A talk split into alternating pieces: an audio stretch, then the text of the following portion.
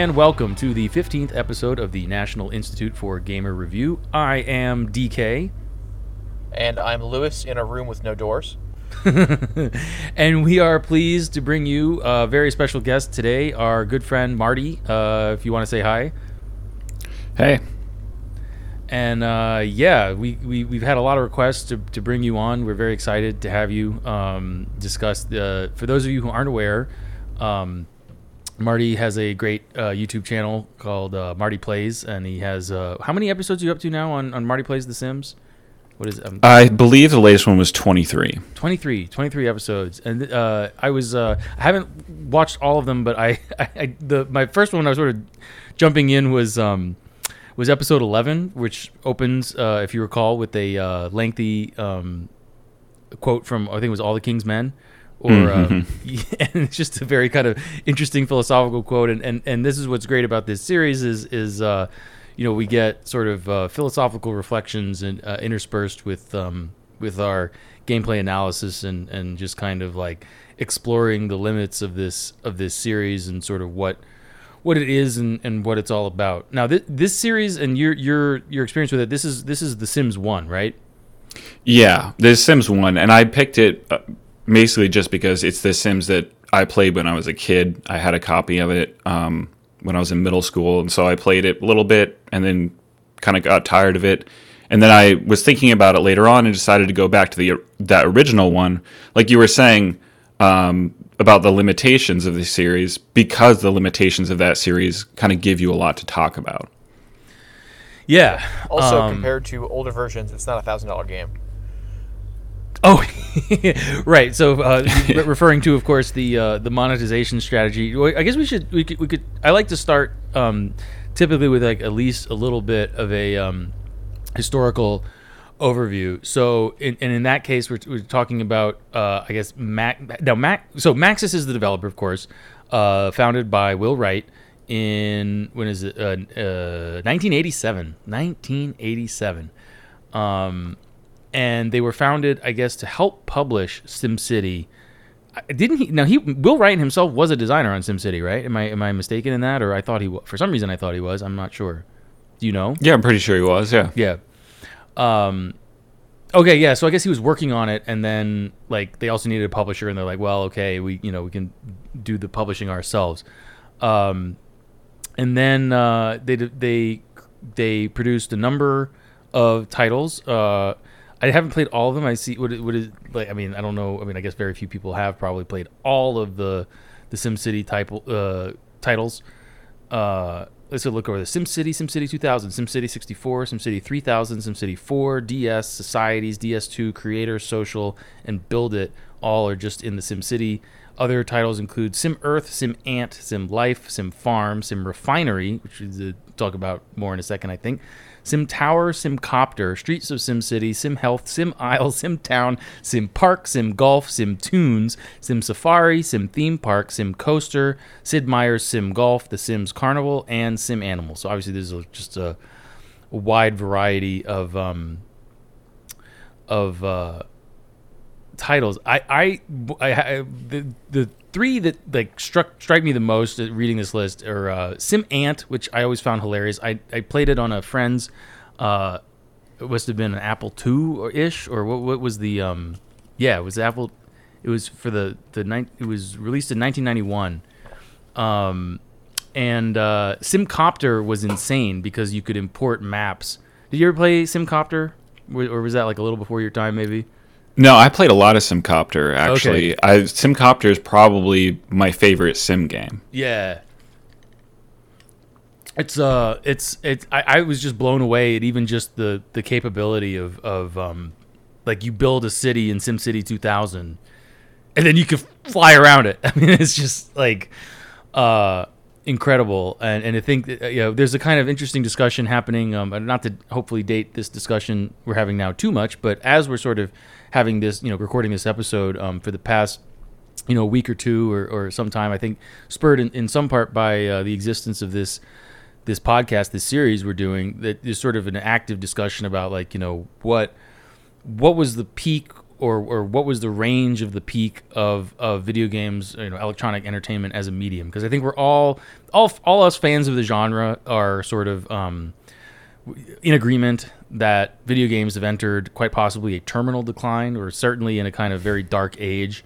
Um, and and you know we, we can we can all sort of point towards you know at some point not to uh, you, know in or around the gamergate thing in like 2014 2015 like definitely the decline you know was already well enforced by then. But how much earlier don't know hard to say. And, and when was the peak? You know obviously this has to like with music taste it has this has a lot to do with sort of when you were growing up and, and what you were playing when you were growing up.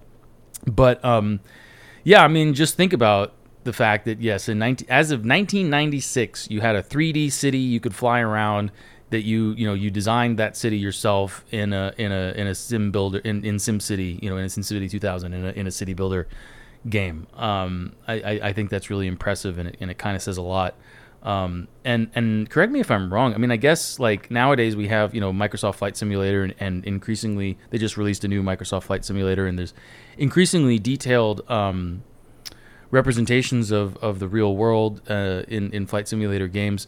I don't think there's any. I, I can't think of anything like approaching that that kind of functionality where, where you can you know you know even even Sim Coaster, which was from when was when was Sim Coaster? Sim Coaster was uh okay, so that's a little that's no. Am I looking at yeah night?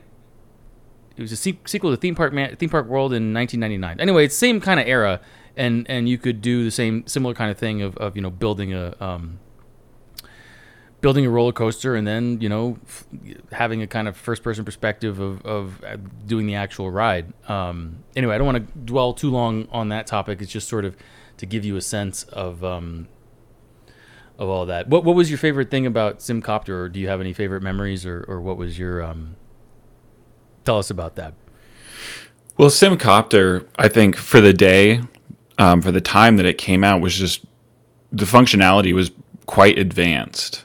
Um, I mean, leading up to it in the '90s with uh, sim games, the all the different Maxis games, they were all very kind of voxel based, um, pretty basic. The systems behind them weren't basic; they were pretty advanced.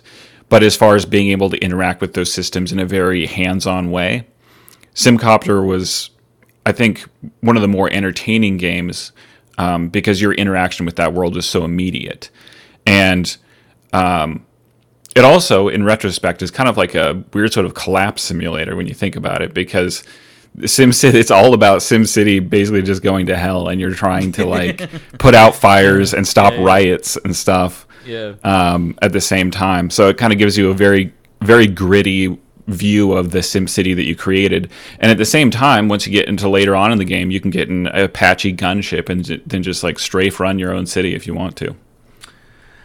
Um, yeah, and and uh, yeah, I mean, I, I, I we- we'll talk about flight simulators maybe another time. I'm a big flight simulator and space simulator fan, and and um, I, anyway, I, it, it's also uh, I guess noteworthy because uh, Simcopter, as we mentioned, came out in 1996, and then they were Maxis was acquired by Electronic Arts in 1997. Um, I believe the same year they they acquired Westwood the studio of you know Command and Conquer and Red Alert and all that. Um, now Westwood, they sort of famously immediately entered a nosedive and, and ceased to exist in 2003.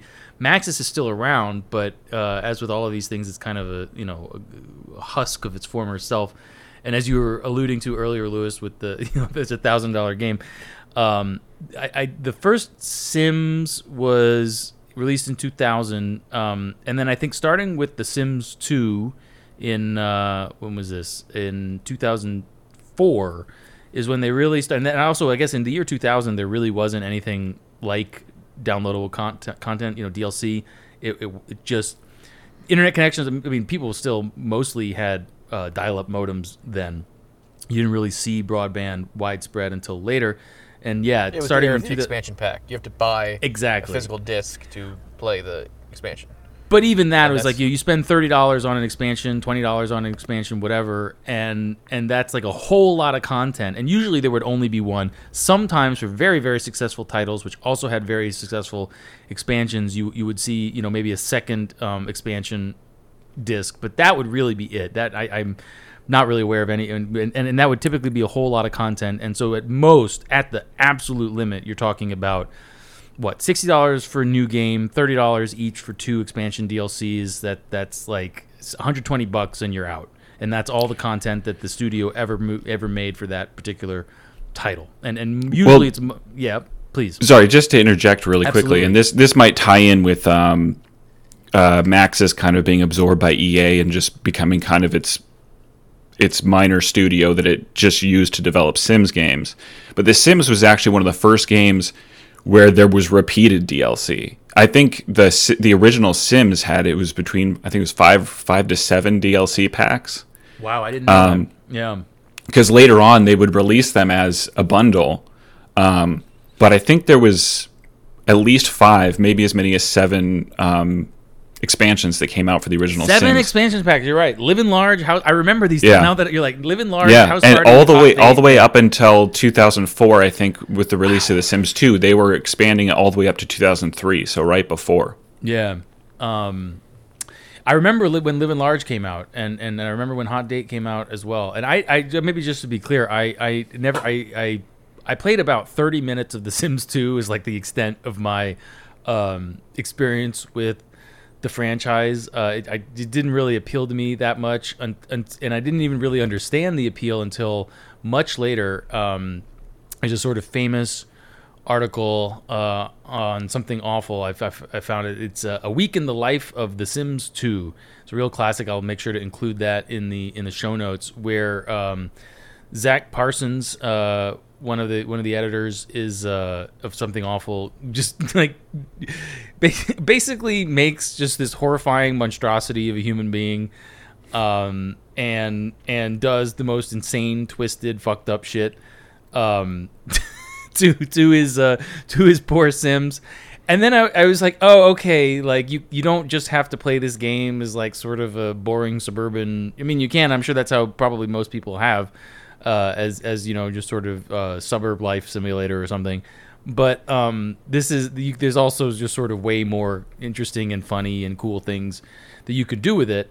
Um, and then it sort of I never actually you know it didn't inspire me to um, to really spend more spend more time. But but yeah, that that's a good point. That that really even going all the way seven DLCs that, that or not even DLCs like I mean expansion you know discs at the time that that may well have set a record for Yeah. certainly. For I want to major talk about my equally uh, sparse uh, Yeah. experience with the early Sims. So I have two memories of The Sims. One was watching a girl play for 20 minutes and being bored to tears. And the other was I went to a friend's house who had a lot of money, and his parents were buying him every PC game, and he was, but we were very young, like seven years old, and he we saw The Sims. Oh, okay, this is a popular game. And we were trying, trying, trying to like make it work, but we were just like too young and stupid. And he was trying to like feed the kids anything other like you only- I think I don't know what you can only ever get like snack food. So we got 20 minutes try to get any other food than snack like like the junk food for the kids. And we were like, this is stupid. We're gonna go play the Jimmy Neutron game, uh, a wonderful PC game for the time. And uh, that was the extent of my Sims experience. I did enjoy the city games, obviously, and the roller coaster games, but uh, I didn't. I never. I could never uh, come back to them with those bad tastes in the mouth about Sims. I always thought it was kind of a a game that girls were inexplicably into. And Well, it's. Dollhouse. I mean, we can you know sort of um, that's a that's a nice segue. Unless you had m- more to say, or No, no, that's about it. Unless you want to hear about the Jimmy Neutron. Unless you want to hear about the Jimmy Neutron game. I actually do. could, a very brief aside. I didn't know that there was a Jimmy Neutron game. That's uh, that's news to me. That's kind of funny. it was yeah. The uh, art style lends itself very well to a It certainly PC does. game. Yeah. Yeah, that's funny. I didn't know that. Um,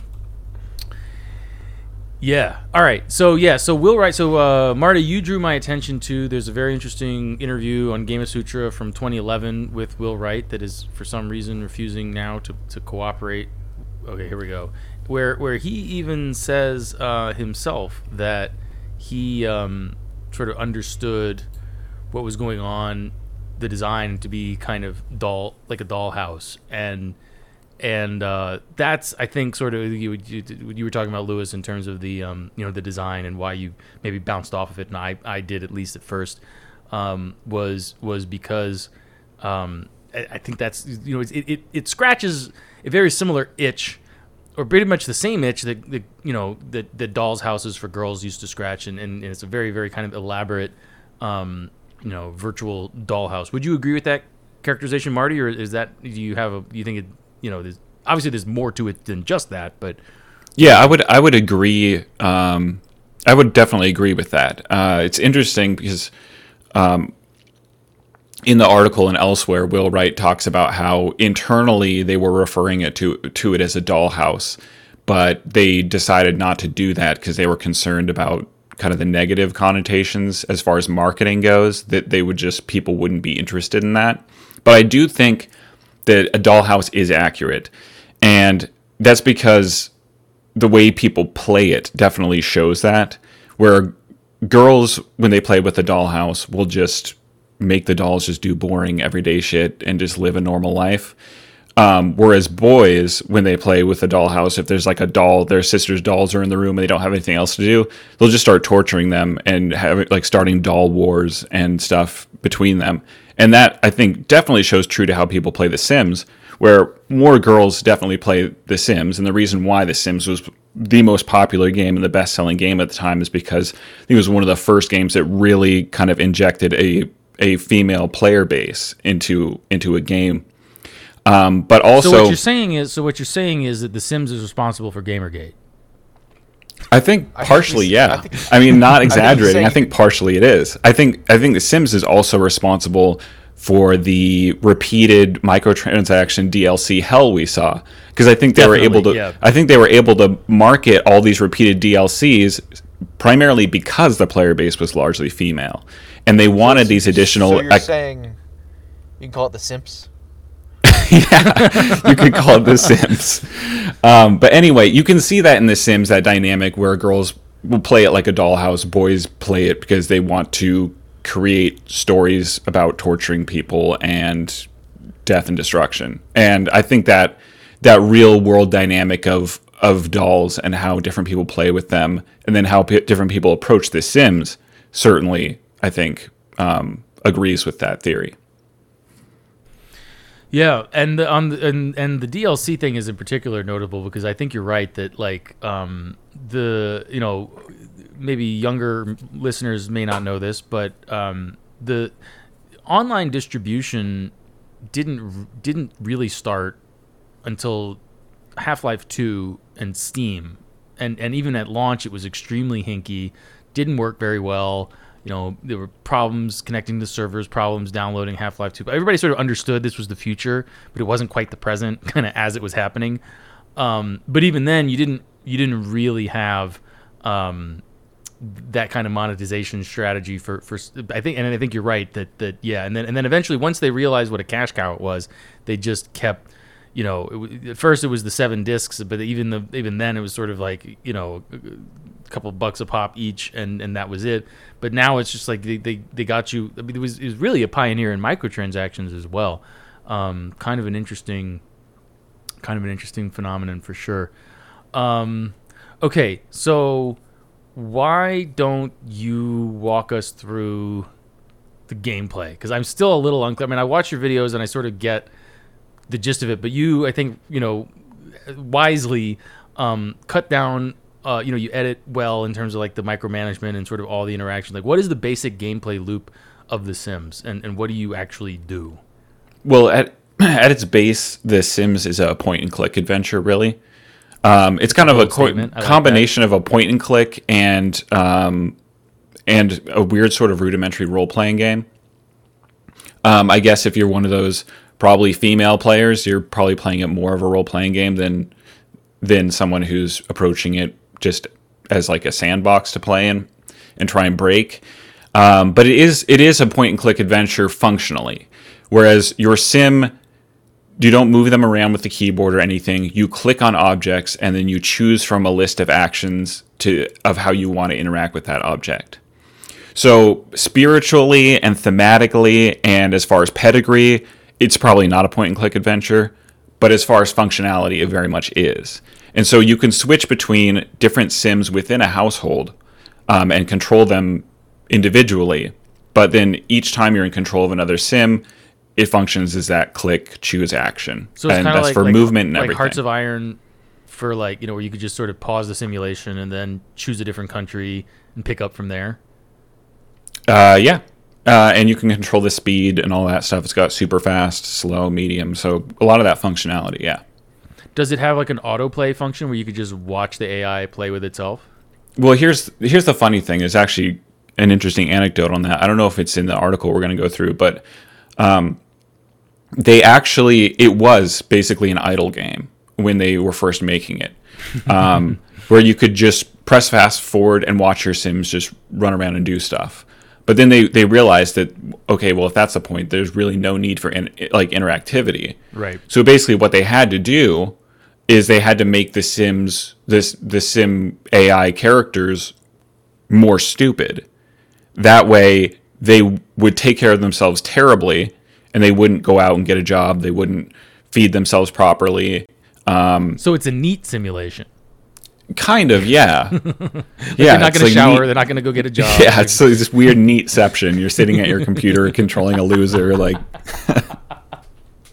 NEETception. Yes. Well, that's getting into talking about the themes behind The Sims and the kind Yeah, of philosophy it. behind it. That's where it gets interesting because the idea of it being a simulation and um, it's kind of interesting to, to kind of roll back to the Maxis stuff we were talking about earlier on and how Maxis had all these crazy games. It's almost like a joke Sim Ant, Sim Life, Sim this, Sim that. Simant was was also like sort of self consciously a joke. I mean, it's kind of funny, Yeah. but like I, I mentioned it because I played it and because I think it, it sort of struck people as as a kind of goofy excess of, of the series where yeah you're like managing an ant colony and the game starts as like a you know kind of basically very similar to SimCity in a lot of ways in terms of managing an ant colony as a kind of analog to a city. But then as you expand, it's sort of like it, it because you're from the perspective of the ants. You're, you know, sort of like getting bigger and bigger in the lawn, and the humans don't like that because you're in a lawn, and so they try to exterminate you, but you, you know, fight back and eventually like expand into the kitchen and basically take over the house, and like it's it ends up being this very strange power fantasy um, you know, based in Ted K. Pilled of like, you know, nature rising up against the human oppressor or something. Yeah, yeah. I the Sim Ant is actually one of the sim games that I that I haven't played, though I have watched um, footage of people watching it just out of curiosity. But um, it was it's interesting with the big explosion of Maxis simulation games, and then later on in like starting in like probably about 2010, we had that second explosion on of like small studio simulation games to the point where they people were parodying themselves again with things like Goat Simulator and stuff like that. So it's like this second this second emergence of tons of sim games was almost a like ironic jab on the explosion of Maxis sim games back in the early 90s and late 80s. It was kind of like time was playing a joke on itself in reverse, where we had that big explosion of like Euro Truck Simulator, um, Farm Simulator 20, and just like all these simulation Yeah, games, great- like probably. Yeah, probably yeah, seven or eight years ago, Which to the also- point where they were making fun of themselves, and it's almost like an echo. Yeah, there was like a I saw like a like a PC building simulator and like a, I think there was at one point a simulator game simulator. I may have been making that up, but that's sort of like the the um the vibe that these things eventually hit. And and they also too. I mean, I think Farm Simulator and Train Simulator in particular are similarly to The Sims notorious for their just like outrageous amounts of DLC. Um, you know, I mean, talk about a thousand dollar games. These are like ten thousand dollar games. Well, that's the thing. That's a, the interesting thing is when you get into a simulation, um, DLC becomes like marketing is in the real life. In real life, you can you can market any tiny little item to a person because the person playing within a simulation becomes a consumer, like they are in real life. Yeah, and it's a lot easier to own. You know, like if you pay, 50, you know, even fifty dollars for whatever kind of train in the in the train simulator. You know, it, it, it's a lot cheaper than the train, right? Yeah, yeah. Well, um, also you can do the fun parts of simulate. Like you're not filling out expense reports as a as Yes. the, the, the roller. I don't know. coaster. In The Sims, you have to pay your taxes. yeah, but it's funner. Like you. Just, yeah, I don't know, it's true. It's, hard- it's, hard- it's hard like simulator. A lot of people like uh, they like work. I guess the work sim g- genre of like you know farming simulator and trucking simulators and all these things. You're only doing the fun part of the job. You're not doing the dumb stuff. So Well, and even when you have to do unfun things or unfun things happen to you, you're insulated from any consequences. So it's Yes. it's still an enjoyable experience. Yeah, I mean, I'm thinking about like what is it? Uh, um, the like the digital combat world simulator series where it's like you know you can if you want to do like pro- you, you you can do the like engine startup sequences for your fighter planes like you know and, and you can set the simulation to you know if you want to to you know require you to go through the proper steps in the proper order in order to get in the air. Or you can just start after all that or you can just start in the air. And even if you want to do that first series it's not you're not going to like destroy a you know 10 million dollar you know government property engine by doing a sequence incorrectly right yeah. so yeah, I, I, maybe that gets into the so to, to, to, what you were saying about the the themes or sort of the um like what's going on at a deeper level. Um, what what el- what do you want to say about that? Well, we can actually use this to segue into part of that article if you want. Okay, yeah, absolutely. Um, so the article we're talking about, I think I mentioned, was just this. This is the the 2011 interview with with Will Wright. You're talking about. Yeah, from uh, yeah, it's the Game of uh, Sutra. Gamasutra article. Yeah. yeah. Okay, sorry. So go on.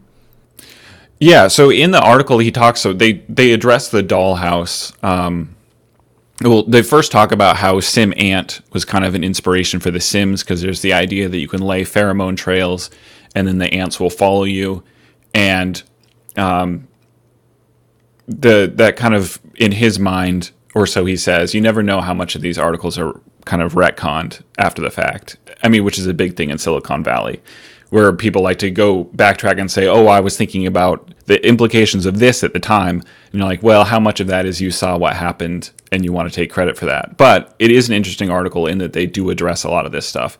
And he was saying that Sim Ant, um, the idea of uh, spreading the pheromones to have ants follow you, kind of led to the idea of um, commanding simulated people and how that would work, which is ironic that they mentioned Sim Ant because in The Sims you basically have no choice but, but to live like a bug man.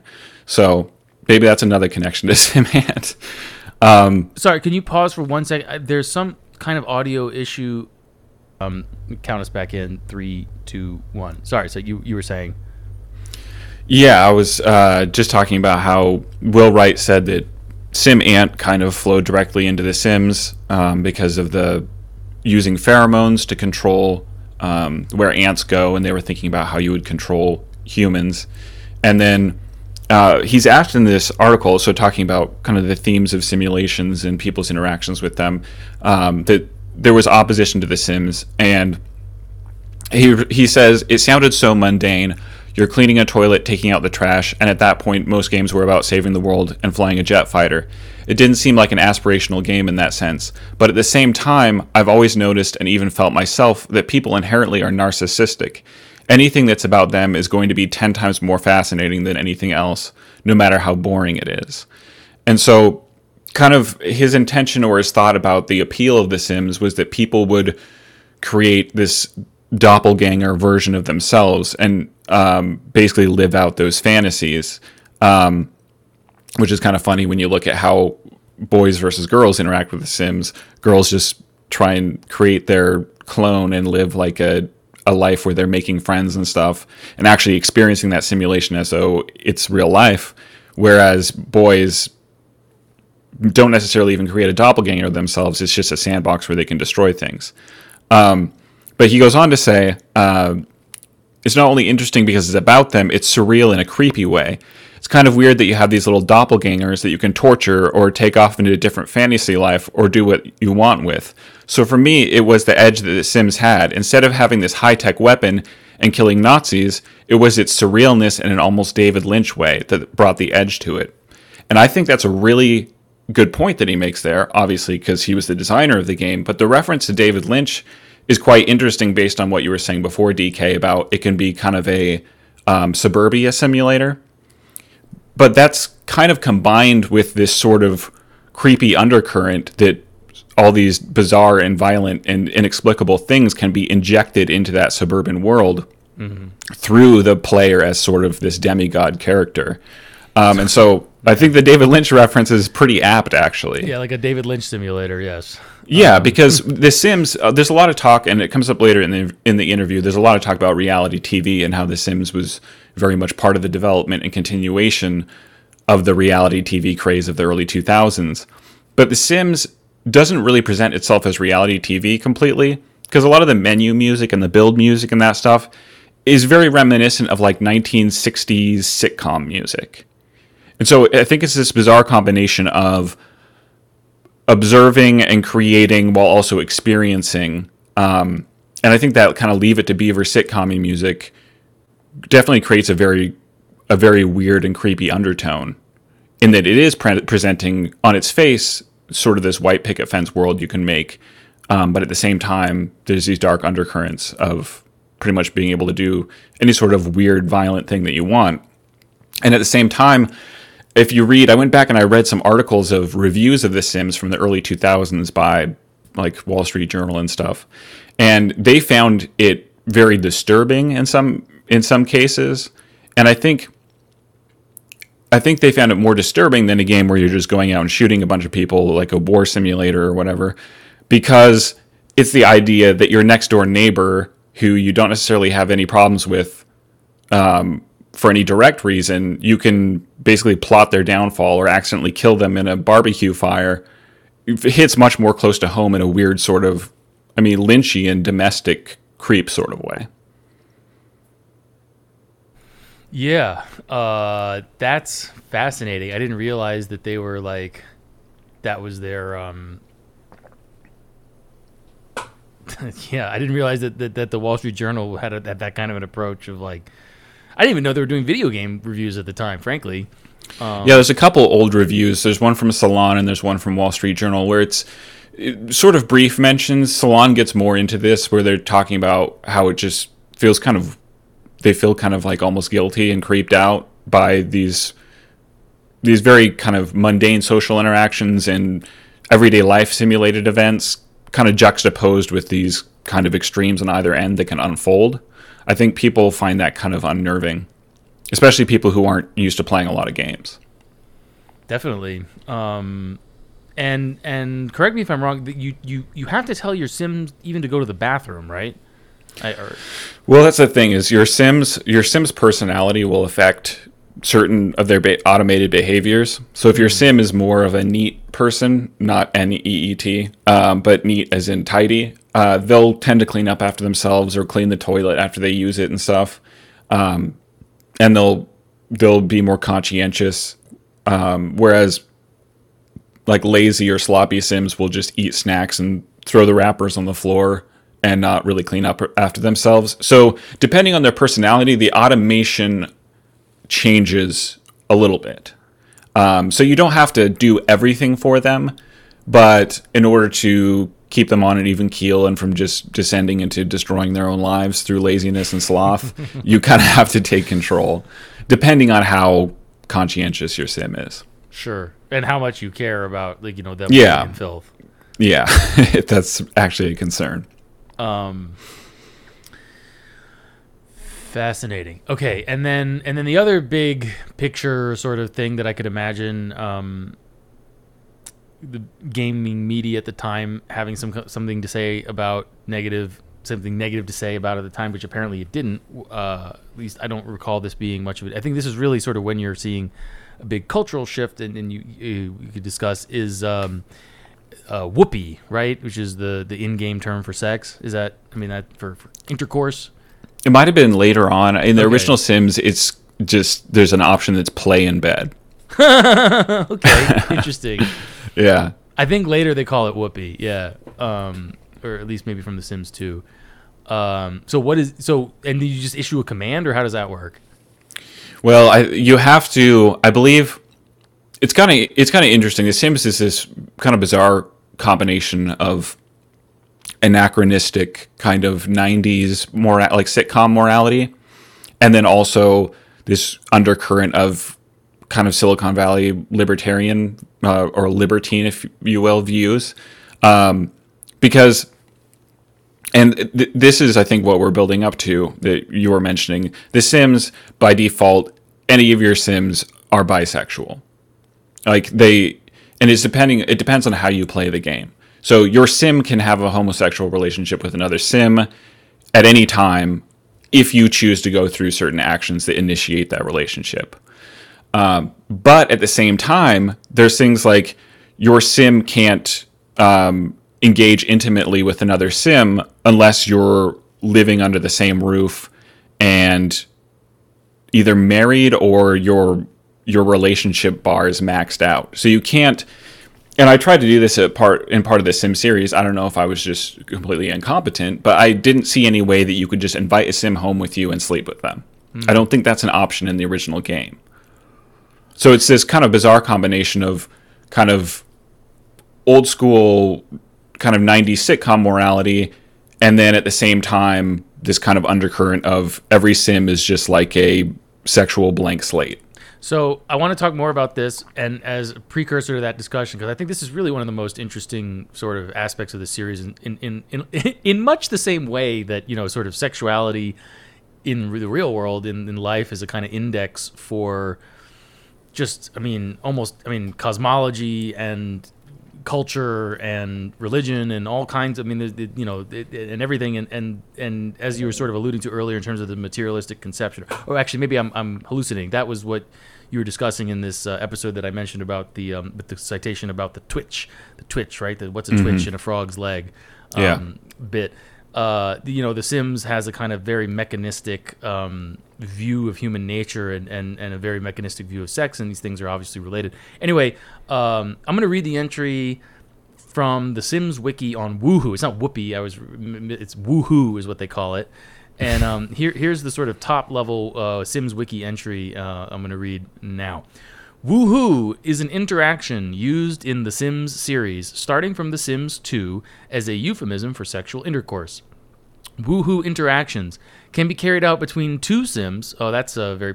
Already we see. So now we were talking before about uh, 90s morality. Now we're stuck in 10s morality. I think, uh, regardless of gender, that have that regardless of woohoo interactions can be carried out between two Sims, regardless of gender, that have to be romantically interested in each other already. So I mean, anyway, well, whatever. We'll get. We'll talk more about that in a second. This, this is not a rape simulator. Exactly right. I mean, exactly.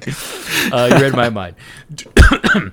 During a woohoo, firework effects will appear, along with the bouncy effects with bouncy effects in The Sims 2 or heart effects in The Sims 3 and The Sims 4. Woohooing will boost the social and fun motives of both Sims. While Sims can woohoo without trying for a baby and without risk of pregnancy, the quote, try for baby action is also considered a woohoo. A woohoo is a special event in a Sim's life in The Sims 2. If cinematics are enabled, there will be a comic animation involving the first time a Sim woohoos with another. Sims will earn a memory of each Sim they woohoo with. If the Sims 2 University is installed, they will also receive the very first Woohoo memory. Oddly, Woohoo in The Sims 2, oddly, it Woohoo in The Sims 2 does not affect the Sims gender preference. Oddly. if you want to woohoo in The Sims 3, you must first relax in bed with your partner. Two, click on your partner. Three, search for woohoo or try for baby. So I guess woohoo and try for baby are separate options, but try for baby is considered a woohoo. I mean, wow. Okay, anyway. Uh, oh wait, can you can you try for it with? I wonder if you can do that in the uh, homosexual side. Yeah, well, I'm sure you can. I'm sure that's just you know we're just gonna you you, just know step right over that. Yeah, try for baby. I you think know. I think in the original Sims, you that's not an option. You have to adopt. That's interesting. I, maybe I'll, I'll, I'll, you, while we uh, maybe I'm, I'm very curious to hear y'all two thoughts on that, and while we, you know we and could look maybe in a little more detail uh, on that. But I'm gonna let me finish reading this last little bit real quick. So fourth, click the options. Once you click the woohoo or try for baby option, the partner may decline or accept the woohoo. There is a chance that the partner will decline it. Sims usually desire to do a public woohoo. Doing, doing a public woohoo will grant a special memory for the engaging Sims or a special moodlet and stride. Woohooing in The Sims 4 will provide a moodlet that affects their emotions, and it's possible for them to experience a good or bad woohoo. Okay. In The Sims 4, teens can, quote, mess around with each other, although they will be fully clothed when they emerge from the bed. So we're already getting like a kind of pedophilia simulator. Uh, there is no woohoo in The Sims, introduced in Living Large. Sims can, quote, play in bed as an illusion and a precursor to woohoo. Sims can also, quote, play in the two person hot tubs from The Sims Hot Date and The Sims Vacation. There is a magazine magazine named Woo New in The Sims. It is possible that the name Woohoo is based on that. Yeah, a lot to a lot to think about there. I'm still, Yeah. st- I'm, st- I'm, st- so the two. I mean, there's a- again, there's a lot to say. The first thing is is like why limit it to two? But I guess that I mean, like it's just sort of you know, I mean, we sort of highlighted that as we were reading through, but it's like, I mean, I you, on the one hand. I mean, I, I sort of don't envy the position that, that they're in, but on the other hand, this is sort of like you did this to yourselves. Uh, like, you don't want to make it just kind of degenerate, you know, sex simulator like orgy simulator, right? I mean, that's sort of we, we, we don't. I can imagine, you know, publisher, you know, there's still enough residual bourgeois morality where we don't we don't like that. But on the other hand, like w- you know, polyamory is very close on the heels of transgenderism is like the next civil rights, you know, struggle Ooh, of our brings me to time. The question is, are the Sims transphobic yet? Yeah, that's a great question. I'm, I'm, I'm. right, which that gets to the other thing about the teens. It's like, okay, well, now teens are going to mess around. What defines a teen, and how old is it? I mean, I- I'm not the one. I'm not asking these questions. Like, uh, don't get me wrong. I'm not a libertarian. My, my, my, my point is like, you know, once you start down this road of you know like trying to adjudicate these things it's like oh okay look how quickly we end up in this situation and you can just i can already see you know the lolicons and the and the and the you know the various lgbtp people being like well you know kids have sexualities too and you know the blah blah blah i mean you could just already see sort of where this is headed Well, The Sims, the morality of The Sims is kind of like the GOP of games. They'll get there eventually. They're just a little behind the curve. so what tell me about babies in the sims 1 how do, how do the, how does how do babies work Uh, so the way that babies work in The Sims is um, that whole woohoo thing i- is is similar to how it works in The Sims. If you if you play in bed, occasionally you'll kind of randomize get an option to have a kid, and then there's no yes or no from from the other sim. You just say yes, and then a baby just magically appears. Or if your relationship with the sim you're married to is really high and you're interacting, your sim partner will ask you if you want to have a baby, and you can say yes, and the the baby will just appear. So those are the two ways in the original Sims um, that babies enter the game. But as far as interacting with babies, there's basically just a couple options.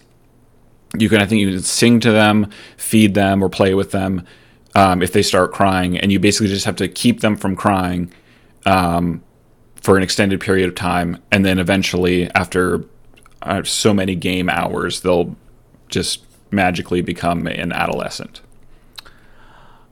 Okay, and on the note of adolescence, so this, I mean, I, I this is actually making me a little uncomfortable because the the pet, pedophilia really just sets me off. But, uh, so I'm I'm looking. Okay, so I'm looking right now. They they have a they have a very helpful table. they have a very helpful table on this wiki page about gender and age compatibility.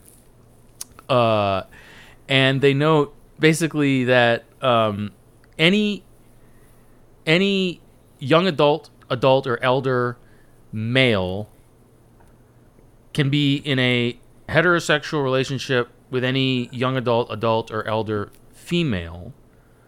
Uh, they can all woohoo, and they have they have a try for baby option with two exceptions.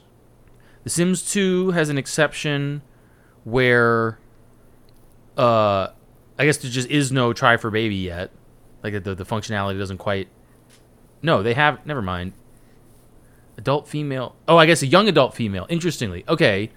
So so they introduced the idea that a young adult female could be impregnated as of The Sims 3 and 4. Prior to that, it was only fully adult females, not teens, but but not young adults.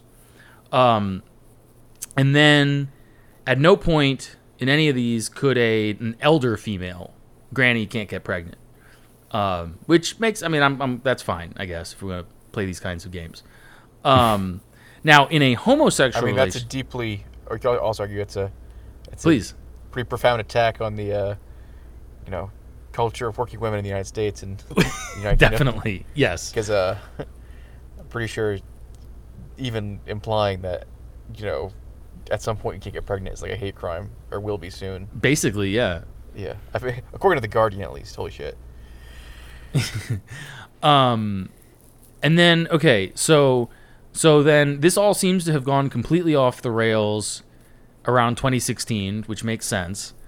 Uh, with uh, patch 34 of The Sims 4, up to that point, um, while as you discussed, you know, Sims are basically by default bisexual, and so you could engage in woohoo with you know in homosexual relationships there was no try for baby option and that's still the default for now however uh, when creating a sim or in the sim editor for the you know like the i guess the, the character editor for the um you know to put a, a sim in the game i guess there are toggle well here, here's a, here's a note on this page it says as of patch 34 the patch this patch modifies the create a sim function so that players can configure individual sims to as able to get pregnant, able to get impregnate other sims, or unable to do either, regardless of their gender.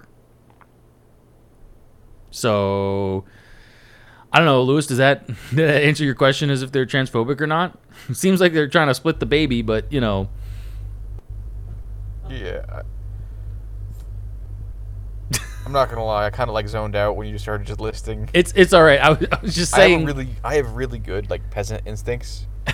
And was when you start listing genders, I just like I can't help it, but I kind of just glaze over and think, uh, Oh no, it's, this is all firmly in like Hans get the Flammenwerfer territory uh, Yeah. for sure. There's no there's no need to like pay particularly close attention to.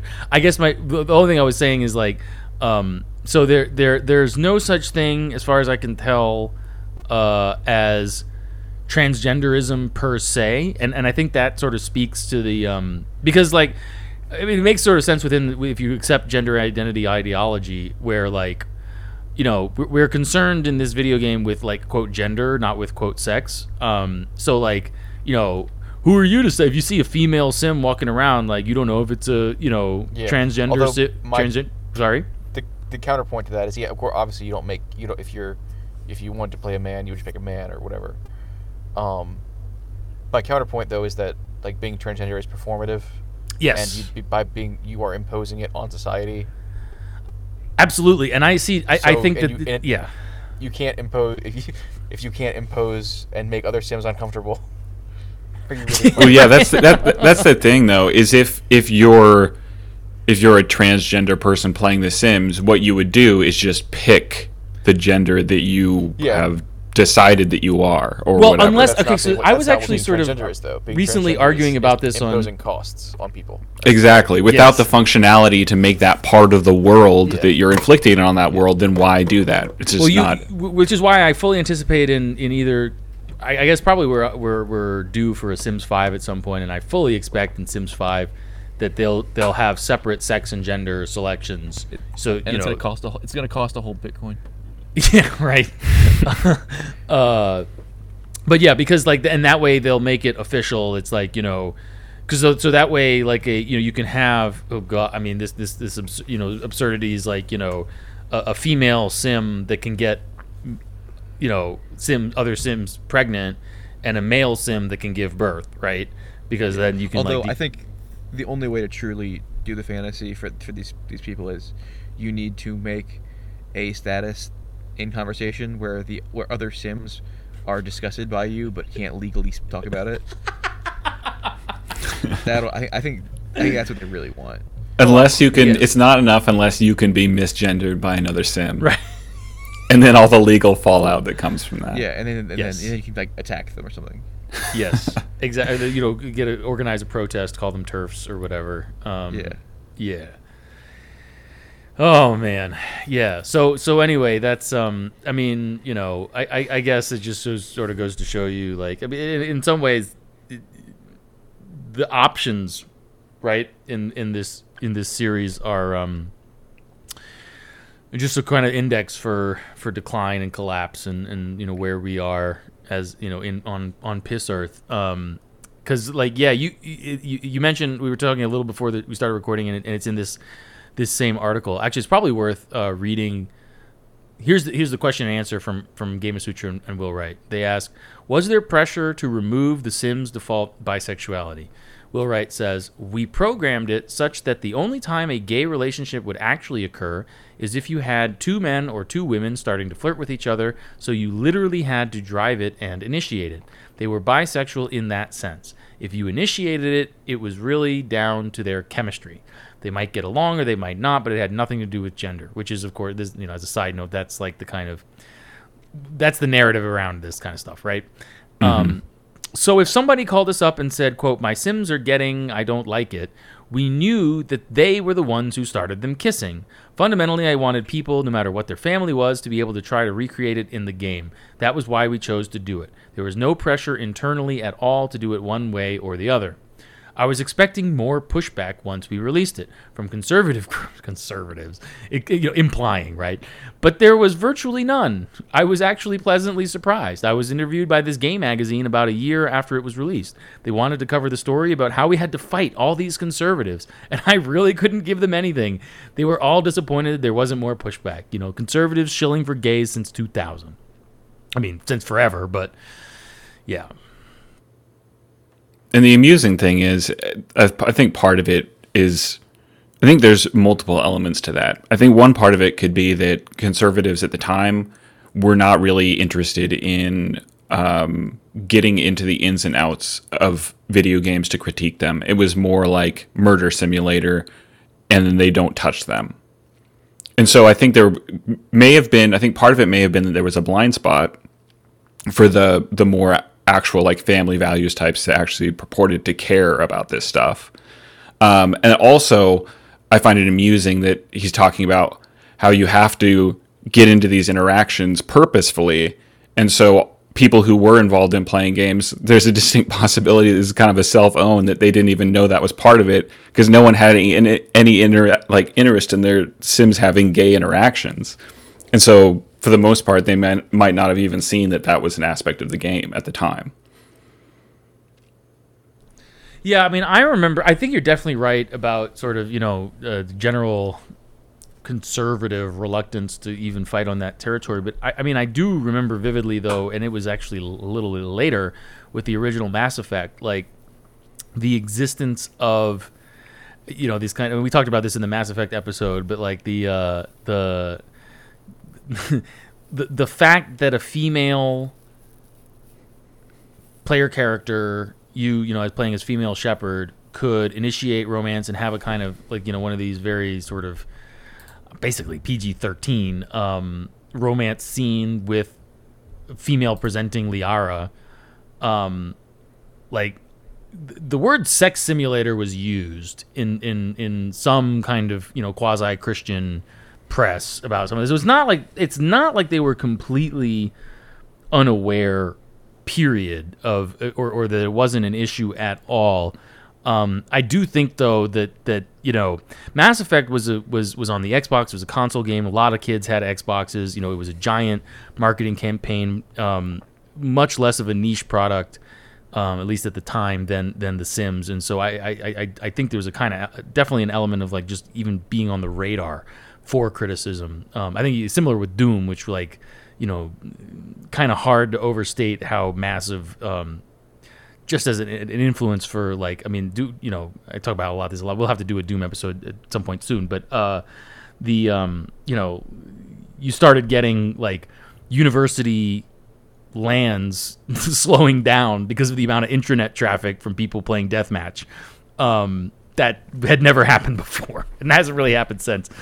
Um, maybe the closest would be like people downloading torrents or something. But um, yeah, so so you know, Doom was a massive cultural thing. Uh, Mass Effect was slightly less of a massive cultural thing, but still pretty massive. Um, I, I don't I don't know that The Sims ever really reached that that level of cultural impact. Do you disagree, or, or, or what do you what are your thoughts? I guess on its impact. Um, I think that had it had a a very broad cultural impact. Um, I think partly that's due to what I was mentioning earlier that it was one of the first games that really brought a female player base in. Um, at the time, The Sims was the best selling video game of all time. Um, by the time The Sims came, The Sims 2 came out, the first one was. So I think for a lot of people, me until recently, because I only played The Sims briefly when I was a kid, I didn't actually come back to it until just recently. Um, I think there was a big cultural impact because at the time I didn't realize how big it was. And I didn't fully realize that until looking back on it and kind of reading about it. And kind of the, the internet communities that were created around it that were very sizable. And I think had a, a pretty big impact on a, I on just a stumbled upon not insignificant group of people. I just stumbled upon a Sims community. Uh, I was searching, obviously, because of the show, Sims racist. And apparently in Sims 4, which is the, the current Sims, it is, uh, quote, and maybe this is a, uh, well, well, we can all, this is a lot here's I hear it. It is, quote, impossible to make a good looking black character. and there's a community of uh, modders who are hard at work trying to fix this. One one of these pages is called, and I quote, uh, "Nigga Sims."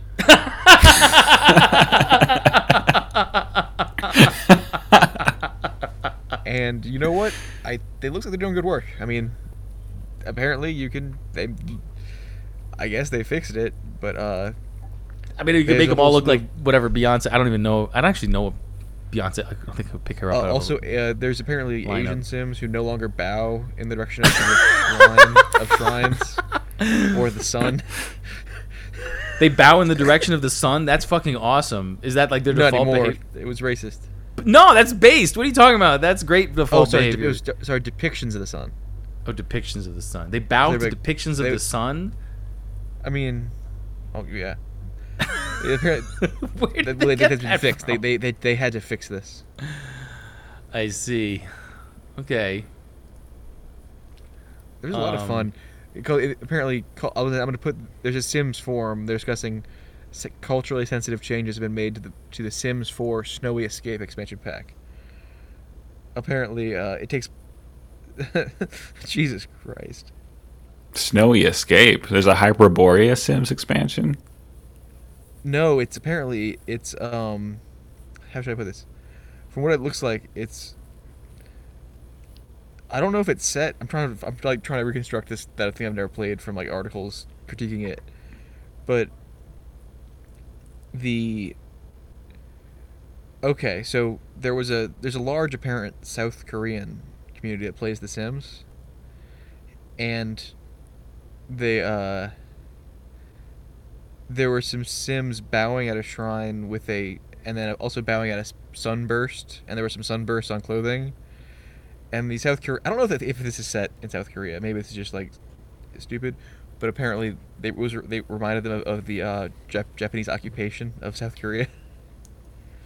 And there was a massive East Asian outcry over insensitive imagery in Sims 4 Well, I- Snowy. I think that that this is another aspect of why people get so invested in in the Sims and these issues in the Sims is partly because I mean there's a lot of mentally ill people out there with a lot of time on their hands, but it's also the uh, the element of the Sims being a life simulator draws people in to get more invested in these these issues in the Sims because I mean they're basically living a life simulator every day of their lives anyway. And so like the inability to to dis- to distinguish between reality and simulation I think only further facilitates these sorts of conflicts in a game like The Sims more than other games. Because there's this investment in it as a version of life. And so you get Well, the phenomenon to- of Sims social justice. Yeah, and I think it all. I mean, on that note, it speaks to something Borzoi has talked a lot about, which I, I, um, I, I admit I didn't. I don't know. For me, a lot of this stuff is like. I mean, I guess I've had a weird path through all of this kind of stuff, and and I was, you know, sort of checked out from America for a good many years, and and and even then, sort of recently, like I don't know. Anyway, I, I don't have a great sense of, of this kind of stuff, but um, this phenomenon that that I've I've mostly heard Borzoi describe of like um these, these as you as you say these mentally ill people with a lot of time on their hands like one of the things that defines them as such and, and sort of allows them to um and, and, really to have their mental illness and, and feeds their mental illness is uh like they they um they see characters on a computer screen they see cartoons they see they watch you know the the the disney uh, animated robin hood and they see robin hood as a fox and these anthropomorphic animals. And and they develop a kind of paraphilia around that and that's where we get furries right?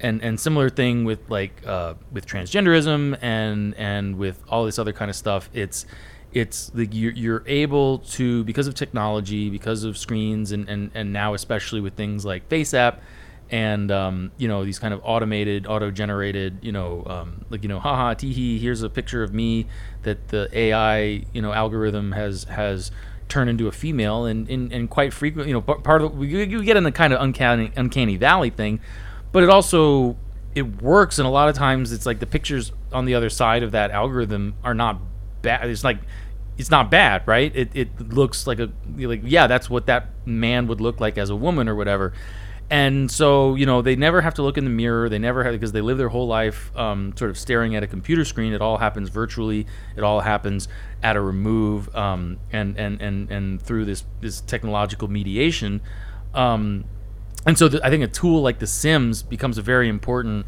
And I'm sure. I mean, I'm not. I haven't looked, but I'm, I'm sure if I typed in, you know, a search uh, engine, you know, like how you know the, the important it is for uh, minority sexual communities to have you know representation in The Sims and these brave you know soldiers in the fight against heteronormativity or you know using these tools as a way there's like you know as a as kind of uh, uh, political and therapeutic practice for sort of living out their lives and you know it because it's all taking place in their head right? And it and it facilitates all of that taking place in their heads. And and yeah i mean you know i i, I, I could see how from a certain perverted kind of perspective it's it's a certain kind of perverse therapy um therapy or at least in the sense of like habituation acculturalization right there's sort of like well, if you yeah want to talk in terms of like therapy, so I think we, you know, we have a worldview that in that was kind of unique in that the uh, like if we go and engage in the broader culture, it's kind of like a hurt box for us, you know. We always see the things that are against us, and we have a very, you know, it. We get a lot of confirmation bias, but it's never like a. Po- it's very rarely a positive confirmation bias yeah uh, you see a lot of attacks. If you have to imagine that, like the entire, if you think of something as the op, the totally inverse worldview, everything like the entire culture exists as their therapy. Everything is affirming their worldview. Uh, you know, every single piece of media, everything. So of course they get addicted to it. They can't not. You know, especially if you you know are mentally ill or have you know a you know addictions or you're you know it's transgender. You know that's a whole battle. You know if your actual life is awful, but the kind of media culture is literally making you feel good constantly. It, it effectively the culture becomes a therapy to these people. And Absolutely. you know, of And- course, and then- they're going to hyper engage in it because they have no choice. and then here comes you know multi-billion dollar electronic arts very happy to sell you you know three four five dollars a piece little little things you can build out your your little virtual life in that you know sort of provides a comfort against the um, the cold hard waves uh, coming from reality um, Yeah, I mean, I I I think that si- The Sims maybe is not the primary contributor, but I can definitely see it as being one of the early contributors to identity as consumption, which is the world we live with today. Um, Yeah. and uh, Also, on I that, if- I think the trend got much worse in later Sims. From like my cultural understanding is that the early Sims are a lot more bare bones and less about self-expression. If that makes sense, they're just it's more of like kind of like uh, emergent gameplay, kind of playing with systems. Whereas later Sims really leaned into like sim- simulation of your lifestyle uh, in, a, in a way that's much more. Uh, it's based on like trying to recreate every part of an imagined life as opposed to like a game. Whereas The Sims One seems very much more very much a game. yeah, it's much more. It's I think it's the simplicity is definitely part of that, um, but also it's it's much more oriented around uh, around systems as far as just maintaining your sim, uh, their mood, and earning money or buying better products or what have you. Um, there's not a lot of options when it comes to any sort of experiential identity type things. Um, but on the subject, we were talking about um, we were talking about The Sims becoming an expression of of sexual minorities or what have you. It's interesting that I don't know if we want to get into this, but the the other article um, from PC Gamer that's kind of about how the kind of blank slate sexuality got put into The Sims in the first place. Yes. Uh, once again, it's one of those things where like you don't know how much of this is an after the fact retcon sort of thing. Um, chest thumping about how progressive they were at the time. Right. But the way it's presented is very interesting as far as they kind of say that it was almost an accident. Which Yeah, in the Will in the Will Wright in the Will Wright interview, he doesn't really say that. But in this other interview, which came later, In 2019, Um, I was just wanted to say this. This uh, so the Will Wright interview was 2011, 10 years ago as of this recording, um, and kind of you know 2011 is I guess like immediately before I would, would really say the Great Awakening started happening around 2012. Um, so it, it, it you know was really prior to to the breakout of all that um, in in a very big way. Uh, whereas here in 2019 that's like you know we're in the thick of it um, just to sort of provide historical context but anyway sorry go on Oh, but yeah, the yeah this article it they kind of explain how um, the default bisexuality of The Sims was added to the game as a mistake. That so apparently there was a lot of debate going on as to how to implement uh, Sim sexuality into the game.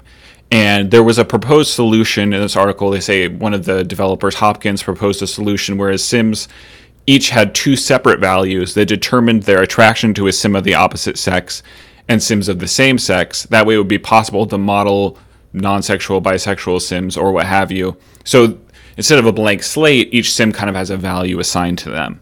And there was discussion about how this would create homophobic interactions where one sim is not attracted to sims of the same gender um, but if a sim of the same gender tries to in- initiate a reaction there'll be a negative reaction from the other sim yeah let's let's, so- read a, let's read a little from this. So he says so the sims is a beloved series today but before the release of the first game it was seen as a doomed experiment that ea was eager to sweep under the rug.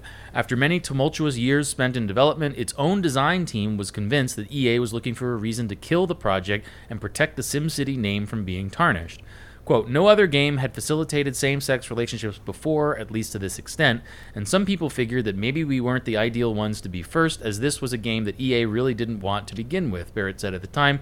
Quote, it felt to me like a fear thing. I think that also speaks, just to sort of circle back around what something we were saying earlier, my understanding is development started before they were acquired with EA, and, and, and yeah, I mean, it's sort of like, it's an interesting thing there going on with, you know, their, that relationship as well, right? Um, yeah the development had been going on for a while and they kind of had to pitch it to ea to Yeah. get them to pick it up So then, so then it continues. As notes, as noted, this is fucking typos. These people. Uh, as noted in Don Hopkins' design documents, expl- as notes. Oh, never mind. As notes in Don Hopkins' design documents explain, The first version of the romance system only allowed for interactions between heterosexual Sims, something he took great issue with. If a player tried to initiate a romance with a Sim of the same sex, that Sim would slap the one the player was controlling. Quote, the whole relationship design and implementation, I've looked at the tree code, is, and he puts capitals, heterosexist and monosexist, Hopkins wrote.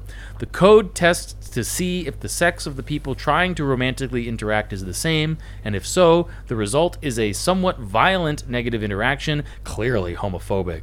We are going to get flack for that. Okay, guy. Sorry, anyway, go on. Yeah, and then the, after that's the part where they talk about the proposed system, which was basically individual values assigned to Sims. But then where things get interesting is later on in the article.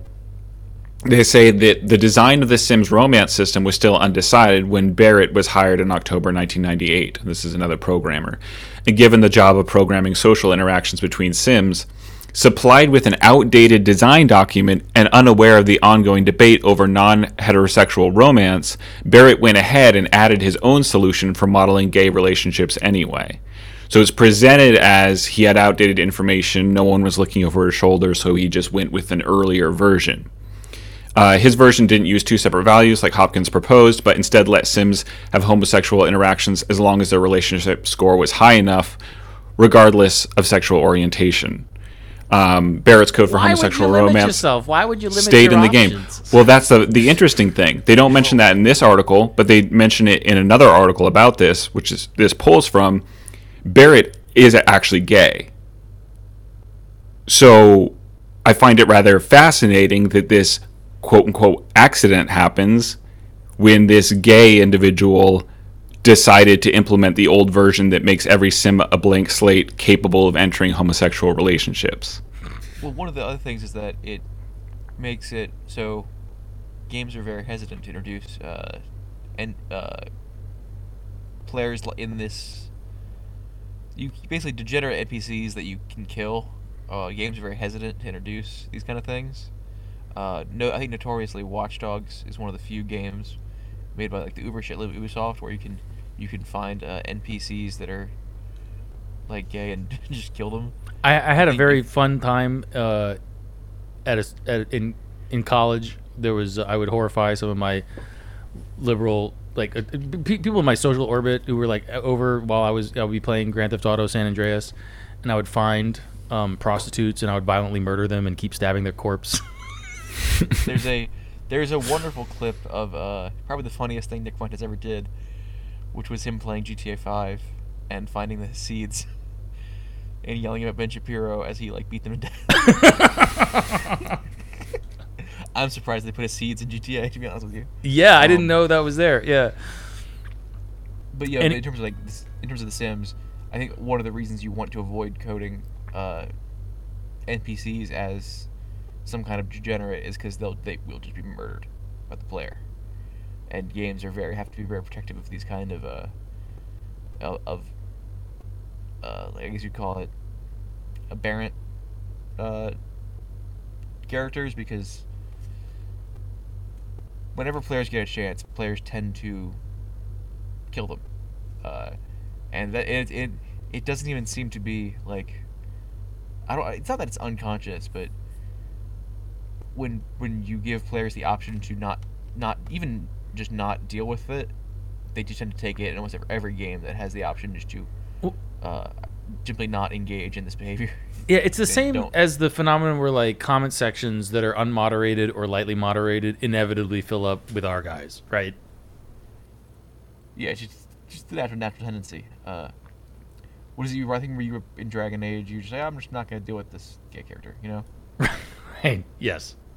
we just we'll just kind of step around that, even though like the game wants you to. And uh, God. there's uh, Watch Dogs. Uh, I think uniquely was trying to subvert this because it's you're the th- the kind of thing is that you have like access to like this NSA style metadata on everyone, so you see like their deepest darkest secrets. Sometimes you see information that's useless when you t- when you see, see somebody on the street. Sometimes you see information that's like you know deep darkest secrets, but you can like look at a guy and it's like oh HIV HIV positive, and just shoot him because that's like his deep dark secret.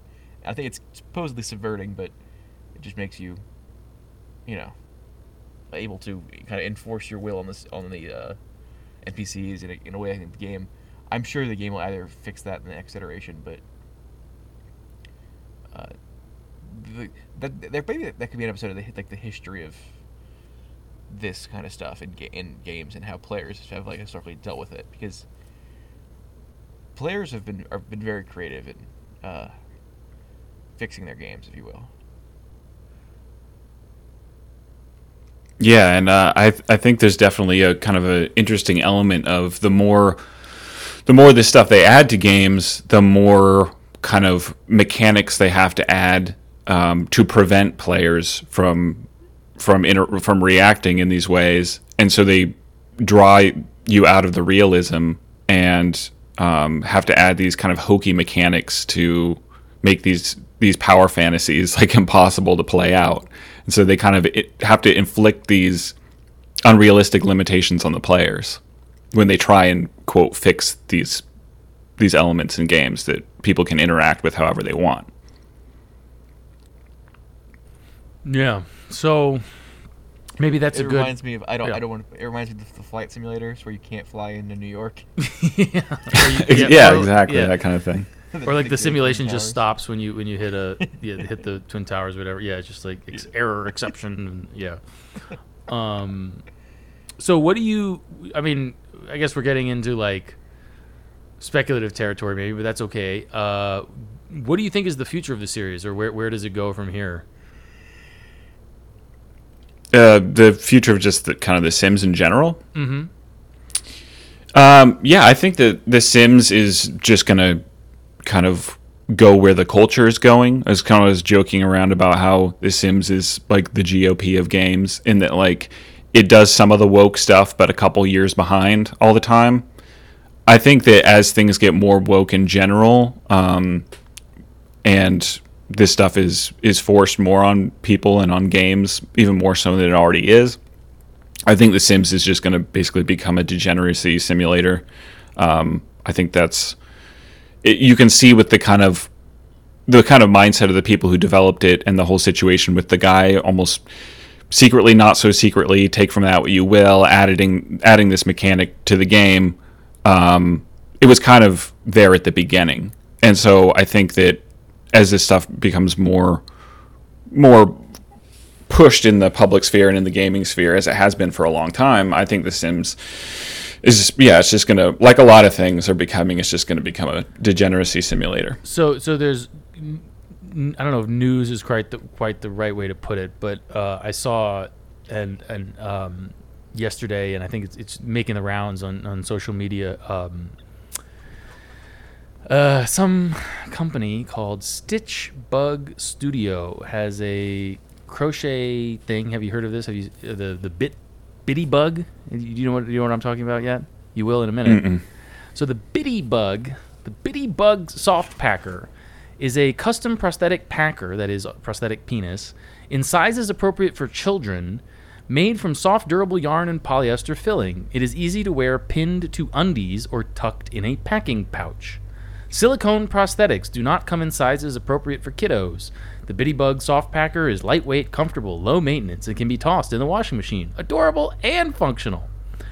Uh, and and in the um, sort of suggested they have they have pictures of the actual product. It's like a little it looks like a little tiny you know penis and and there's one of the photos in the this advertisement you can order it from their page is um there's a photo it's like a little teddy bear in little you know underwear for like a three year old with one of these um this is for like three this is for like two three four year olds is um you know uh, girls two three four year old girls that uh, this product is is is being marketed. You know, obviously for the parents of of these poor sexual abuse victims, but um, yeah. So I guess you know, in keeping with the kind of general theme here, that um, I guess uh, the, the Sims Five will probably have you know tranny like adults, maybe tranny teens, but we won't yet have tranny three year olds.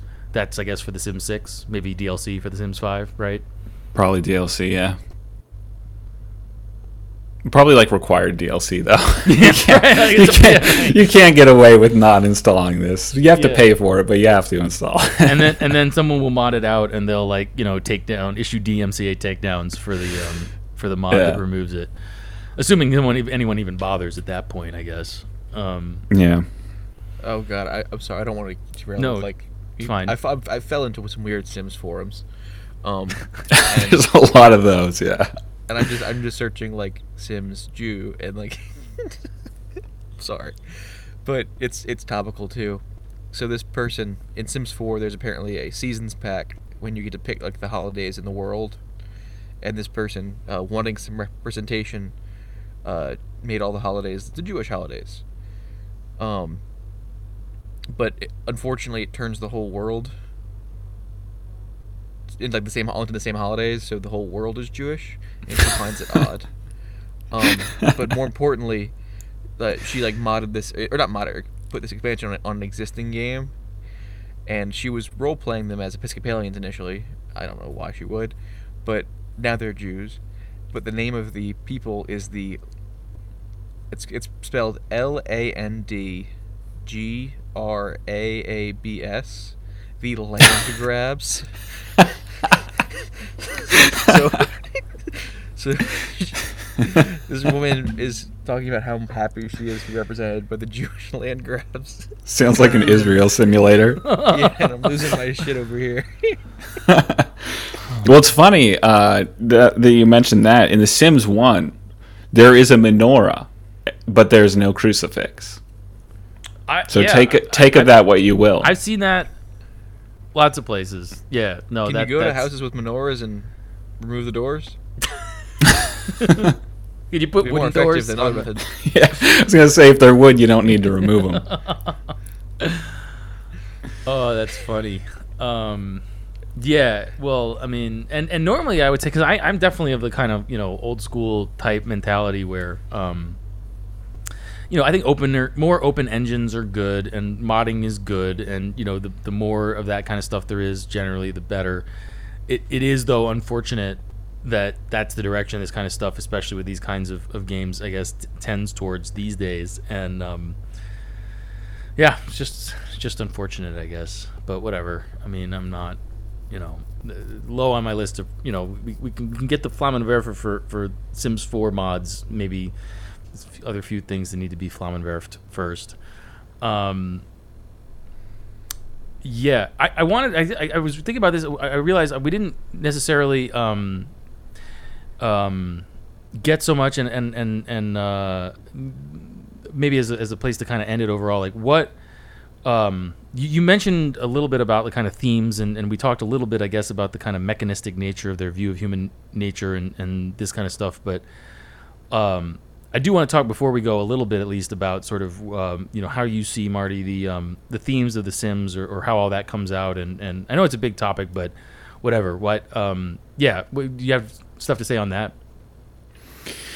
Well, the, the Sims, and I've talked about this in the series, um, is a very um, materialistic view of the world, and part of that is because the limitations of of something like that. I mean, the the way they designed it, your sim is basically their their experience in life and their mood and happiness is just developed into some categories that you just plus or minus things into to improve their overall their all, overall mood or experience or enjoyment of life. Cringe and, And so- utilitarian build. Sorry, go on. Exactly. And so you literally improve your Sim's life by purchasing a more comfortable couch that they can sit in while they watch a bigger TV. And that will improve their fun and comfort, which will in turn, when they go to work after sitting on that couch and viewing that TV, their work performance will go up because they're in a better mood when they leave for work, which will open up opportunities for them to get promoted. Yeah, so when I was joking, Oh, sorry, go on. I was joking earlier about the SimAnt leading to the Sims because you can only play as a bug man. Um, It's that's actually joke. pretty accurate. It's actually pretty Not accurate, joke, and that's yeah.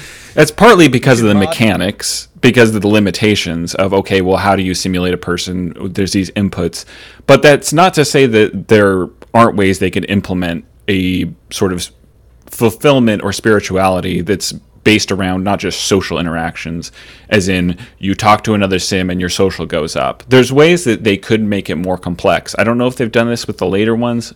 I doubt they've made it that much more complex, but ways that you can improve your sim's quality of life in ways that aren't directly tied to products. I Um, wonder because in the early in the early stages and in the first Sims, that very much is the game. And I, one thing I find curious, I don't know, there's probably a lot of legal stuff involved in this, is that at least in the Sims one and maybe two, I v- played two very little.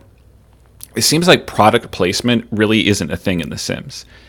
And I'd be curious if they implemented this in later Sims because when you think about it, The Sims is the perfect platform for advertising and product placement. Because why not put a Coca like Coca Cola branded Coca Cola dispenser, and when your sim uses it and drinks a Coca Cola, their mood goes way up. Or get And or so like people- Gucci bags or something. You know, I- Exactly. like yeah. your sim's life literally becomes becomes like measurably better because they have this branded Or product. like Kim Kardashian licenses her likeness, and you know you can get the Kim Kardashian DLC and hang out with your best bud Kim Kardashian. Yeah, which is yeah, and it's something I've talked about in kind of the introductions to the episodes. Is it's interesting how they talk about reality TV and The Sims tying into reality TV, which uh, there's an element of that I think, but The Sims is, is in our contemporary sense closely related to like live streamers who just live stream themselves walking around doing everyday stuff, talking about boring shit. Who cares? Um, but live streamers and influencers are um, get these marketing deals with companies. So it seems like that sort of thing would naturally kind of invade The Sims from an early stage. And I don't know if they haven't done more of this later, but it seems like The Sims would be the perfect platform to kind of mirror that. I mean, not everyone can be a high end influencer, but you don't really need to be for marketing reasons if you're playing The Sims and they just implement that marketing functionality into the game. Yeah, and then you can just you know live a simulated simulated existence as a you know very rich, successful person, and I mean it sort of feeds into the thing we were talking before about transgenderism, right? It's I mean it's sim- Yeah. Similar kind of dynamic. Well, yeah, and that's a- the thing is like that's a perfect, just like influencers are the perfect breeding ground for this supposedly emergent authenticity to put a product in there. I mean, why not have your sim be able to buy a Tesla and then all of their problems go away or something like You, that? you were saying something, Louis. I think you had a couple things to Yeah, well, well, what if you were to mod in or like a, a will to power stat where the more comfortable you got, it damaged. Like, it can only be like you could only be fulfilled through jihad. Like, yeah, can we get some? Can we get some Hamas DLC? yeah. If you could, if, they, if you could introduce like a, a like a negative to prosperity th- thing into The Sims. It would be more com- much more complex. it- it- like the- the- yeah, this like the- yeah, the no more shit, material like, stuff they uh, have. Suggestion: If you want to like massively improve it, I think if you made the system a, like even a smidge deeper than material prosperity makes happy, I think you could have a very interesting thing going on. You know, if you introduced like downsides to material prosperity, but I don't know. I don't know. It'd be hard to do it. Well, Uh, the interesting thing, the interesting thing is that does manifest itself in the process of people playing the game. Um, one of the common complaints from reviews from the early 2000s was people pointing out the fact that they were like, okay, well, what's the point of this game? Like, I bought the best TV, I have this super cool house, I guess. Like, and I'm going to my sim's still going to his same job. I've maxed out my career. Like, what's the point of playing this game? Like, there's no people kind of naturally chafe against the the limitations of that materialistic existence. And so, while it's not addressed Uh, in the game, of the system of the systems of the Sims. yeah, exactly. And since it, Sorry, since it's missed that. not What- what addressed you in the Lou? I, I couldn't quite The hear what you said. Epicurean uh, elements of the Sims. Yes. Yes. Yeah, I mean it's yeah. basically Yeah. utilitarian. I mean it, it's it's a kind of almost a work of utilitarian philosophy in a sense, right? Well, my my sim has the maximum utils of happiness, right? Ex- so Exactly, which are purely defined and have can only be defined in, in mechanistic terms, or even if you want to be like you want to say like a little more sophisticated, you know, you, you can maybe kind of bracket to some extent the um the sort of question of materialism or physicalism, and just say like because this is my thing um, to, to wax philosophical for a moment is I, I, I really see more and more the limitations of actually leftism generally but but this whole kind of worldview as um, the inability to separate pleasure from happiness and pain from suffering, and and really seeing you know being unable to understand that not all pleasure is happiness and not all pain is suffering, and and they're really kind of you know and and and so yeah, I mean what maybe you could speak to this, Marty, because I don't know, but but it seems as an outsider that there there doesn't really seem to be any kind of mechanic, nor any ability for there to be any mechanic or any kind of design impetus pushing in this direction that would be like, okay, well, this sim experiences this, which we're we're coding as pleasure or whatever kind. I don't know how pleasure per se is coded, but you understand what I mean. But that's going to detract from their happiness, or or vice versa. Doesn't seem like there's any sense of that at all. At least not in the original one. In Sims One, it's all um, based on immediate mood or like different different levels of different kinds of moods. Um, Yeah. It's interesting because the Short-term Sims, I think, Make it a lot deeper. Even like a short-term, long-term happiness system will make it much deeper. Yes. Like yeah, I think they may have ways to do it. implemented. I think they may have I think they implemented had something life like that. goals. They ha- I know they had like some Yeah. kind of life goal type system, but that's not really what I'm talking about. Like, because even then, it's like, okay, well, you. There's no, uh, uh, for example, the kind of thing I'm talking about is like, okay, you you or like you were saying before with the TV, but at a slightly deeper level. Okay, you accomplish your life goal, right? And then that's just in game terms like pure reward. There's no sense of like, okay, well, I got the big promotion. Now I have more responsibility, less free time, a little more money, but it doesn't make me happier. And actually, now I'm asking existential questions about like, what the hell is this all even for? Which I mean, we all I think are familiar with that kind of dynamic. Sorry, yeah. Oh, I was just I'm gonna keyboard clack for just a second here because okay. I think there is. I'll look it up. There's in Sims 4 they added aspirations. Yeah. Um, so I just kind of want to look that up real quick to see, um, because I think aspirations is what they added. Uh, Right, but- okay. No, ca- carry on. I'll just see if I can find something on us in the background. So here's a here I found in the in the Sims wiki. Aspiration is a lifelong goal for a sim in The Sims 4. There are 10 categories of aspirations age for sims aged teen or older, as well as a separate category for child sims. Aspirations and completing aspirations give special traits to sims. A sim's aspiration can be changed at any time. The aspiration feature is similar to Lifetime Wish in The Sims 3 and both Aspiration and Lifetime Want in The Sims 2. Similar to The Sims Really? 2 aspiration system, The Sims 4 allows the player to select from 10 available types of aspirations when creating teen or older sims and Create a Sim, or once a sim grows up into a team, uh, into a teen. But there's no like, I mean, it's I all. my aspirations. I have to play Hearts of Iron. that is exactly that's what I mean. I uh, can't simulate my life. I want. I want my. Where's my simulator? Right. Yeah, and, and there's no like and, and so completing an aspiration. Once all four milestones of an aspiration are completed, that sim will be given a reward trait. Unlike bonus traits, sims can have multiple reward traits if they complete multiple aspirations in their lifetime. Once an aspiration is completed, the player can select another aspiration for the sim. Uh, so it's all as I was saying before, it's just a pure bonus. There's no like um, there's no sense of like you know I I, com- I have this goal that I've had forever and I reach the top of the mountain and then I'm like well actually it doesn't or like one of these I'm looking at just randomly is extreme sports enthusiast. This sim wants to explore Mount Komorebi's wilderness and participate in extreme snow sports. And so you like do a bunch of like extreme sports stuff. It's like okay, and I mean I, I understand at a certain level you're maybe asking more than um, a video game is capable of delivering in terms of like you know what Uh, what even is a video game capable of or what is it for? And, and that's fine. I mean you can, you can critique what i'm saying that way i guess. But I- think the point still remains. It's like uh, again when you when you when you reduce like an aspiration right or this kind of stuff to just like a you know oh okay i have a goal and then i achieve my goal and then i get bonus points for achieving my goal and i'm happier and that's sort of uh, it's like well no, it just doesn't. It just doesn't work that way. And and we, again, we we fall upon this not necessarily purely materialistic, but definitely mechanistic uh, conception of happiness as a matter of like inputs and outputs, right? Yeah. Well, maybe we need to just wait for the uh, Paradox Games take on The Sims.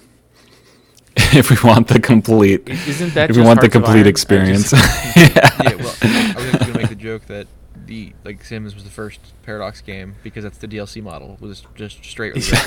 definitely. Or what? No, I mean that's what I I, I saw. Uh, Louis Conde in the on post was saying like he used to play a lot of uh, Crusader Kings, and then he and then I said offhand uh, one time that um I we, I guess in our discussion of, of Paradox and Total War that like which is true. I mean I kind of couldn't get that far into it because it felt just like The Sims to me. The you know the just like all these relationship management simulator type stuff. And he was like, ever since he said that, it's like, you know, it's like someone says your girlfriend has man hands, and you just like you can't look at her hands, and it's like, oh god, and uh, he has the trouble playing Crusader Kings ever since. Yeah, so I, I think there there is some things to say about The Sims philosophically as a simulation, but a lot of the most interesting things are due to the me- those mechanistic elements, which are, I mean, partially due to the limitations of designing a game about human characters um, on that level of detail, and also keeping people invested in a way where you get that dopamine reward for improving something in your Sims life, it has to be a input and then you get an output that makes you feel good about what your sim did. But and even, okay, but even in those terms, right? You could, I mean, it, there's nothing that's preventing, even in those design, in that kind of design template or in using that kind of a design language, like, you know, achieve sainthood could be a goal, or like whatever, go to church X number of times per year, or or you know what I'm saying? Like, there's nothing design wise, but I don't. Is there a church structure or equivalent? not in the Sims 1. Um, as far as I know, not in any of them, I don't think. Yeah. So I mean, there you go, right? Like, yeah. There's no. I'm, I'm looking. There's no. Okay. Religion is religion is part of the Sims medieval, but there's that, that's I guess some kind of That's weird, like- pretty telling right there. Yeah. I kind Yeah. of want to play The Sims Medieval to be honest. I didn't know it was a thing. It sounds Um, like yeah, sounds like a more Okay. enjoyable version. I think the dungeon making element must probably be really refined. Let's hope so. Maybe we could. Our guys could take over the Sims medieval. That could be. Thing. Anyway, yeah. I mean, it's just kind of fun. I mean, Oh, it just shows ask, you I like. don't, I don't know how familiar you are with this one, uh, Marty, but have these Sims made like what? Are, what is the like? Are they basically MMOs at this point? Like, are you playing with other players at this point, or are you s- still like in a modern Sims game? Are you like a, still a solo? Is it like an offline solo thing? I don't know with the modern ones. Um, I imagine there is something like that. My experience is really primarily with Sim One, Sims One, and a little bit with Sims Two. I know in the original Sims there was actually the Sims Online. Um, I don't know how how like refined that got and to what extent they were able to do it, but I know there was a demand when the Sim One Sims One came out for them to add an online kind of almost MMO functionality. I don't think they were really able to do that in the way people wanted them to implement it. But there was a demand from people who played The Sims early on to add that functionality. I imagine with the later ones they've probably done that, but I haven't played The Sims 4, uh, so I don't know. Yeah, I remember something about like trying to add multiplayer functionality and basically not working. Although I haven't followed that um, since.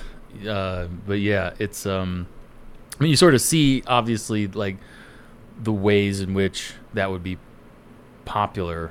Um, so I don't know. You can also see the ways in which it would cause endless issues. Also, I mean, when it when you get into the the fact that The Sims really is for a lot of people like a sort of narcissistic identity simulator. Like if you Oh, God, implement that into like an open Sim- world with other people, that's going to be like internet forum conflicts like dialed up to Oh, yeah, ten. like, imagine like all the things that'll be code word for like you know bad think. yeah. Everybody starts saluting, you know, like oh, so they'll start doing right arm gestures and think, you know, ooh yeah, I could, picking up a bunch of picking up a bunch of blonde characters and khakis and walking around in formation, like, yeah, I could, I could go off the rails real fast. So I okay now this is like all jogging my memory. So this talk about sort of it, it's funny how um, synchronicities work. So there was in 2002 The Sims Online um, that required a subscription fee was an, an MMO of, of ten dollars a month. Uh, it was rebranded as EA Land. On in 2007 and then shut down in 2008. Um, uh, yeah, I mean, I, to, to, to go to your earlier point, Louis, that you were saying, I, I think like this is the kind of thing where it's like it would be easy and awesome and fun and and hilarious uh, and genuinely revolutionary to get in the multiplayer and you know lose your account by harassing the trannies and you know anyone like I'm sure they'll add you know this character is a tranny character and you can go be like misgendering them in, in multiplayer. Um, that I, I very much look forward to to doing, but um, here as of as of two days ago, as of this recording on on on May fifteenth, uh, twenty twenty one, I found an article saying um, that the Sims Five will feature multiplayer. Uh, here's here's a quote from EA's chief studio officer Laura Miele. Uh, uh, revealing that the next installment of the Sim franchise will feature a multiplayer aspect. Quote, We had The Sims Online that came out in 2002, which was around 20 years ago. We certainly were ahead of our time. I think 20 years later, we learned a lot about how players interact, what motivates players, how players can come together cooperatively. And so, as you imagine, as we think about the next generation of The Sims, it's super important for us to have the best tools, the most flexibility, and for players to really expand on their blah, blah, blah, bunch of like. But yeah, anyway, so multiplayer will be happening in, in The Sims 5, according to EA. Well, hopefully that's a disaster. I'm, I can't see how it wouldn't be. yeah, I'm. I look forward to seeing uh, what comes out of that. Um. Anyway, did you have any any uh, like closing thoughts or or um uh kind of big picture stuff you, you wanted to say or or um other you know other something you thought about but didn't mention? Um, not particularly. Um, I think The Sims was, I think it was very influential. I think the the original one kind of gets lost, um, just because it's an older game. People aren't really as familiar with it, and a lot of the ways that it kind of influenced, um, kind of relationship simulation gaming, and really expanded the uh, player base as far as appealing to appealing to women, appealing to different people. I wouldn't say The Sims is primarily the source for a lot of things that went wrong with games and the kind of culture around gaming, but I think it definitely contributed to a lot of the negatives. Um, I think it's pretty clear looking back on kind of what developed out of that, because The Sims kind of created a lot of these weird insular forums around it and um, things people wanted implemented and the kind of relationship aspects to it. Not to mention a lot of the elements that that went into it initially, especially with the um, kind of blank slate sexuality. I mean, there's no way to be sure looking back on how influential those things were, but I definitely think it contributed a lot of negatives. Um, It definitely set the tone in a lot of ways. I, I, I think we yeah, it, sure. it it opened the door. I don't know that it pushed a lot of the negatives in, but it certainly opened the door um, to, for people to do that themselves or do that cooperatively. Louis, did you have any any closing thoughts? No, I think I, you know, I've expressed all my. Sure. All right. Well, um, thanks for coming out, I, Marty. oh, I It guess was, uh, if you th- want to, if you want to laugh, you know, just Google any kind of bad think word in Sims. and I haven't been let down yet. Yeah, that um, that sounds like a some some fun post threads in the making. Um, yeah, th- I just wanted to say uh, thank you again, Marty, for for coming out and and um, you you I presume have played a bunch of like SimCity and stuff too, right? So maybe we could have you back for a I think I think City Builder episode would be good. Um, uh, and like the Pharaoh games and and and the you know Caesar, they have a bunch of like these ancient world simulators, city simulators. Yeah, I- My Yep. experience was primarily with SimCity 2000, and then Okay. I played the Caesar games too a, a Yeah. bit. Yeah, which is fine. Which is I think that'll be great. So yeah, maybe we could do that again uh, in the future. Um, I don't have anything else to add. I think this was uh, this was a fun discussion, and uh, yeah, I hope uh, hope you all enjoyed. Uh, till next time, take care, everybody. Those